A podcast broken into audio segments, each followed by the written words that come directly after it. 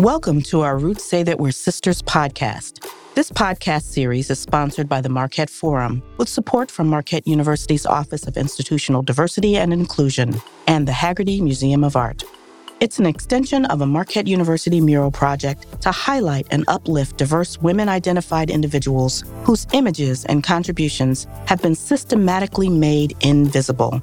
The artist, Mauricio Ramirez, used photographs of BIPOC women associated with Marquette as inspiration for the images in the mural. The Our Roots Say That We're Sisters podcast preserves the stories of female identifying students, faculty, staff, and alumni who've used their gifts to make a meaningful impact on others, especially those who remain unsung heroes. I'm your host, Sheena Carey, from the Diederich College of Communication. Joining us today is Sonia Escamilla, Assistant Director of Inclusive Programs at Rosalind Franklin University of Medicine and Science in North Chicago, Illinois. Thank you for agreeing to share your story with us today. And Sonia, what is that story? Well, thank you for having me this morning. I was very flattered and honored to receive an email from you all that I was nominated to participate in this project. And what would you like to know about my story? well, first of all, how do you identify? Well, I'm a Latina woman. I'm first generation college graduate. My pronouns are she, her, hers. I grew up in a low income, first generation single parent home. I'm the youngest of four. I have one older sister and two older brothers, and a mom, and that's me. so you're working in North Chicago, Illinois, but where are you from? I'm from Milwaukee, born and mostly raised. I say mostly because moved around a lot growing up, probably 20 plus times, and I had attended about 15 different schools in my upbringing, but we always found our way back to Milwaukee. So that's why I say mostly. why so many different places? Well, like I mentioned, my mom was a single parent home. So wherever the job took her to give us the best opportunities, she made those moves. And obviously we went with her. Now, are you bilingual? I'm not really. My mom is, and most of my family is bilingual. So we grew up in a very Spanglish home, but we're mostly spoken to and responded in English, but we can understand it and speak basic, but not, I would not say fluent, no. So, how did you get onto your path? Wow. That starts, I think, from the very beginning.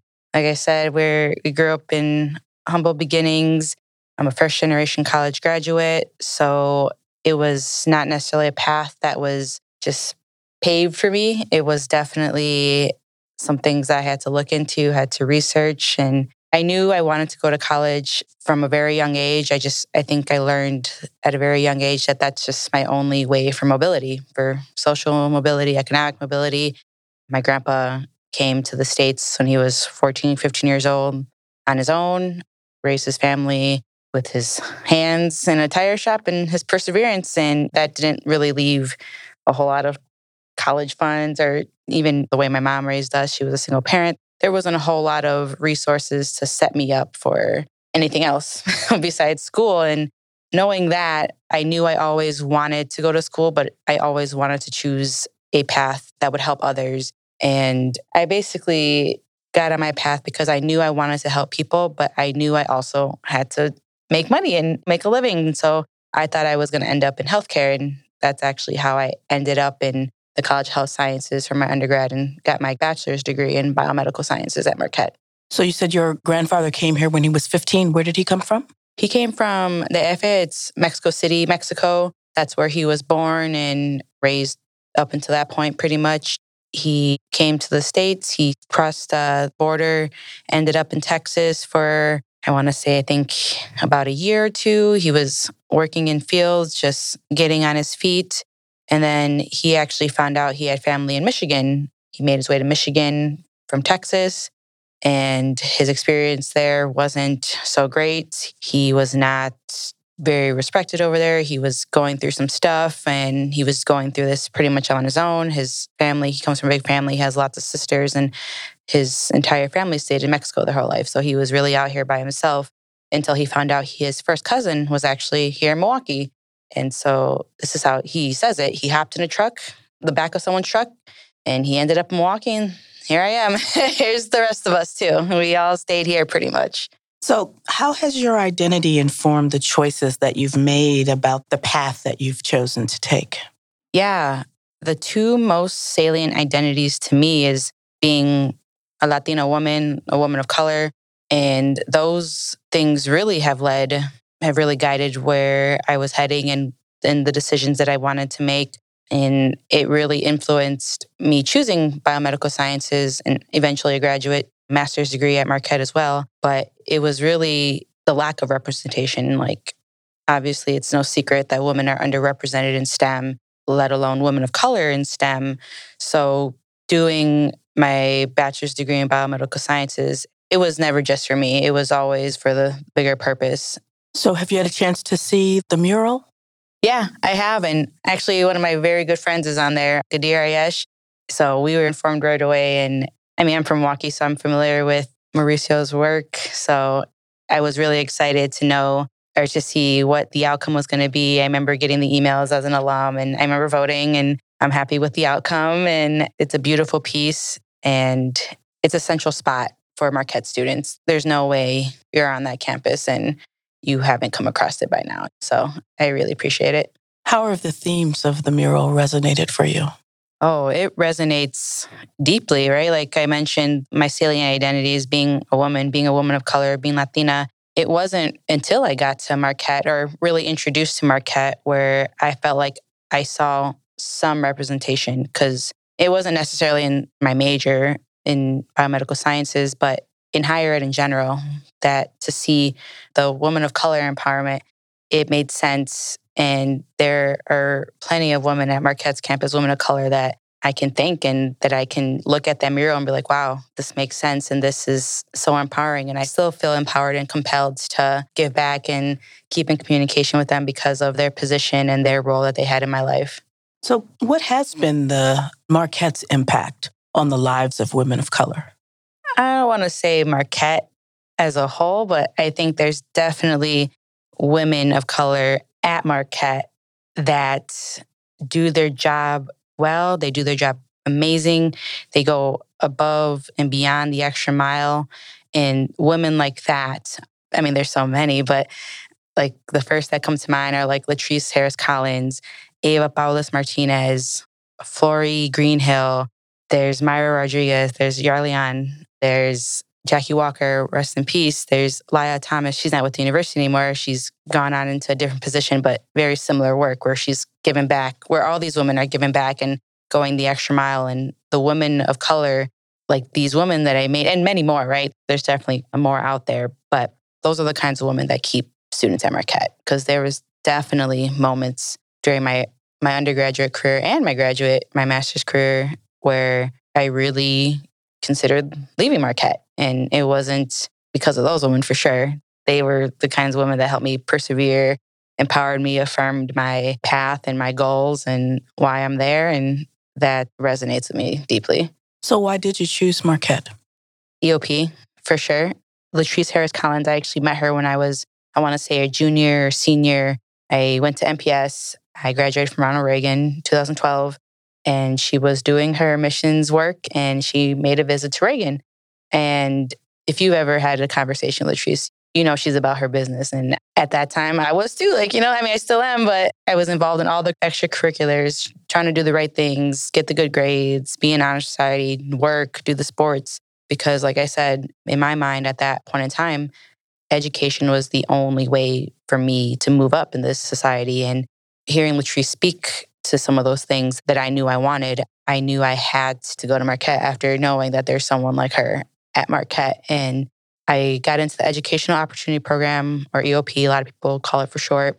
And same thing, like I mentioned, Flory, Laya, they were the first women of color that I saw through that office and right away welcomed me with open arms, really heard me out, heard my story, learned about me at that time. And they made it easy to feel welcomed initially. And of course, I mean, the money. Like, I definitely got a very generous help from the EOP program. And without it, I for sure wouldn't have been able to go to Marquette.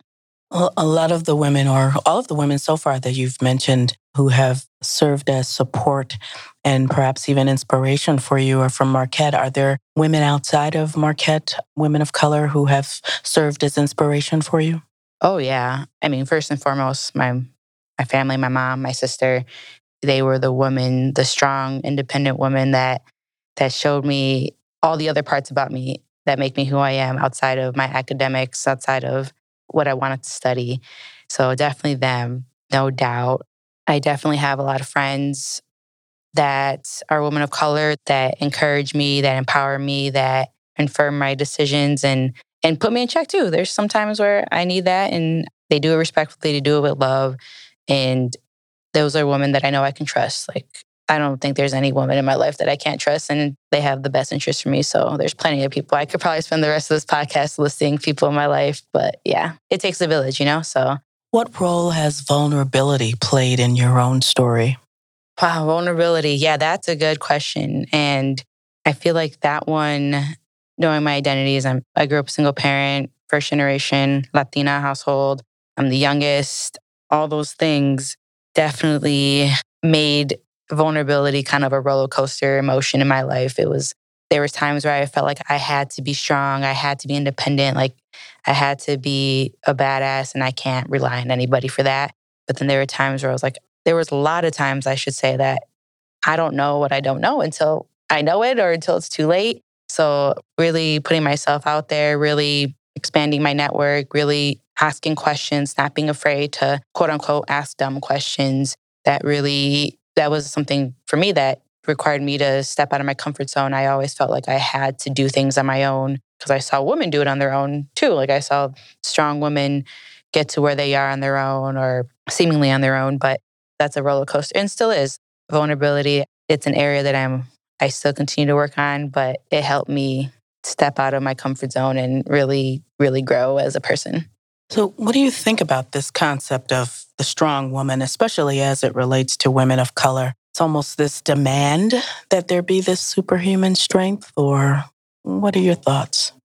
It feels like that way sometimes. And growing up, and even now, observing different women in my life, I definitely think that is like a stigma or a stereotype of women to be these superheroes, right? Like I know people who are mothers and working full time, or I know people that are mothers working full time and going to school or doing everything and doing all the things that inspire people like me, inspire others that it's possible, but it's also a difficult thing. And I feel like I'm on both sides. Like, I think it's something that they definitely should be proud of, right? Like, they are working, they are kicking ass in everything they do. And I feel like a lot of, of that has to do because that's just the only way to get to their goal. And I feel like I resonate with that because, like I mentioned, I feel like that was education for me. Higher ed was that was my only way to success. But on the flip side, it definitely doesn't have to be that. Like like I mentioned, I have a whole village that supported me and, and helped me in a number of different ways.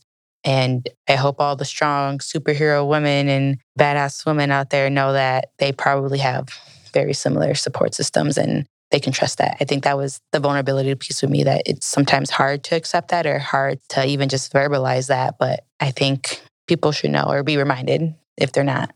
So, what impact do you hope to have on women of color?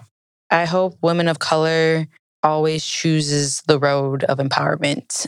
I think we all have our triumph stories. We all have unique backgrounds. We all have unique journeys. And we don't know what we don't know. We don't know what the other is going through. We don't know what they are reflecting on on their life, what their thoughts are, their mental health, their anything. We don't know a lot of things about a lot of a lot of people. And so I always try to choose the road of empowerment no matter what situation or what conversation I'm having because I've been in a position where there have been women of color and actually at Marquette where they didn't choose that road when talking to me. And it hurts. It's not a fun, and it doesn't have to be fun, but it's the wrong thing to do if you're not empowering another person. What does that look like to empower another woman? What does that look like? I think affirming other women, encouraging them through doubts. Like, I'd be lying to you if I said there was never a time I doubted my position at Marquette, my abilities at Marquette in life, even in my professional career, my graduate program. there were plenty of times where I felt I didn't belong, that imposter syndrome, the doubts, and a lot of these women that I named, my family, these professional mentors, these friends of mine, like they probably heard this come from my mouth a couple times and they really encouraged me. They really raised me up. And sometimes that was enough to make me persevere forward and move on and get to the next step and achieve the goal. And to me, that's what it looks like. But that could look different for everybody, right? Like sometimes that means grabbing a coffee and just laughing with a friend. Sometimes that means going to the gym and relieving some stress. Or sometimes it just means having dinner, catching up with somebody. Like that looks different for everybody. And in different points in my life, all those things were empowering for me. And I try to do that too. But I think the biggest one was just encouraging, affirming, and supporting emotional, mental, spiritual well being of, of another person, another woman. What are your hopes for the future? Not only your own, but Marquette and the communities that you're serving? Oh, that's a great question. My hopes for the future I feel like I'm gonna be a student forever. I'd like to go back to school one day and get a doctorate degree to really continue that mobility that I talked about and really give back. In the work that I do now, I serve underrepresented students in medicine in their professional career. I serve medical students, the pharmacy students, podiatry students, physician assistant students, physical therapy students, all these students who are pursuing healthcare career paths. I work with them and I have some kind of front facing touching point with them. And my goal is to continue doing that, but also on a larger scale and a higher capacity, moving up in either higher education or perhaps healthcare still. So that's my personal goal. And for the community and for Marquette, I really hope that this is the start of endless ways to acknowledge, to uplift, to support the women of color on that campus because from my experience and during my undergraduate career and my graduate career, it did not always feel that that was happening. And that's not right. there's definitely work to be done. And I hope this is just the start. I hope there's other ways that Marquette continues to, or really starts showing appreciation for the women, not just the women I named. Like I said, there's plenty of other women, women of color on that campus that does the work and does work that they're not paid to do, but they're doing it because they care. They're doing it because it's going to help that student or help that colleague get to their next step. So I really hope that Marquette starts putting the appreciation where it belongs. But the community, I was born and raised, like mostly raised, Milwaukee, right across the bridge from Marquette, 16th Street. I grew up on 15th and Greenfield. And I really hope for my community that little girls like me on the other side of that bridge sees a mural like that or sees someone in their classroom or sees someone in a position that they admire and they are moved to also shoot for the stars and reach their goals. That's how I felt like I was introduced to a lot of the things that I was introduced to was somebody telling their story, somebody sharing inspiring words for a poor girl on the south side that it's possible and it is tough. It is tough and by no means was this journey easy, but it's worth it and I hope in my community people, my culture, people like me step out of their comfort zone and continue achieving all their goals because it's possible. And I believe in people like me. I believe in people that are born into unfortunate circumstances. And I believe there's people out there to help people like me because I definitely had a lot of that. And I hope to be that for others too. Thank you, Sonia Escamilla. Your story stands as a testament to the amazing stories in our community yet to be uncovered. Our roots say that we're sisters podcast and the Mural Project seek to make these stories visible. Again, thanks to our sponsor, the Marquette Forum, Marquette's Office of Institutional Diversity and Inclusion, and the Haggerty Museum of Art for your support for this project.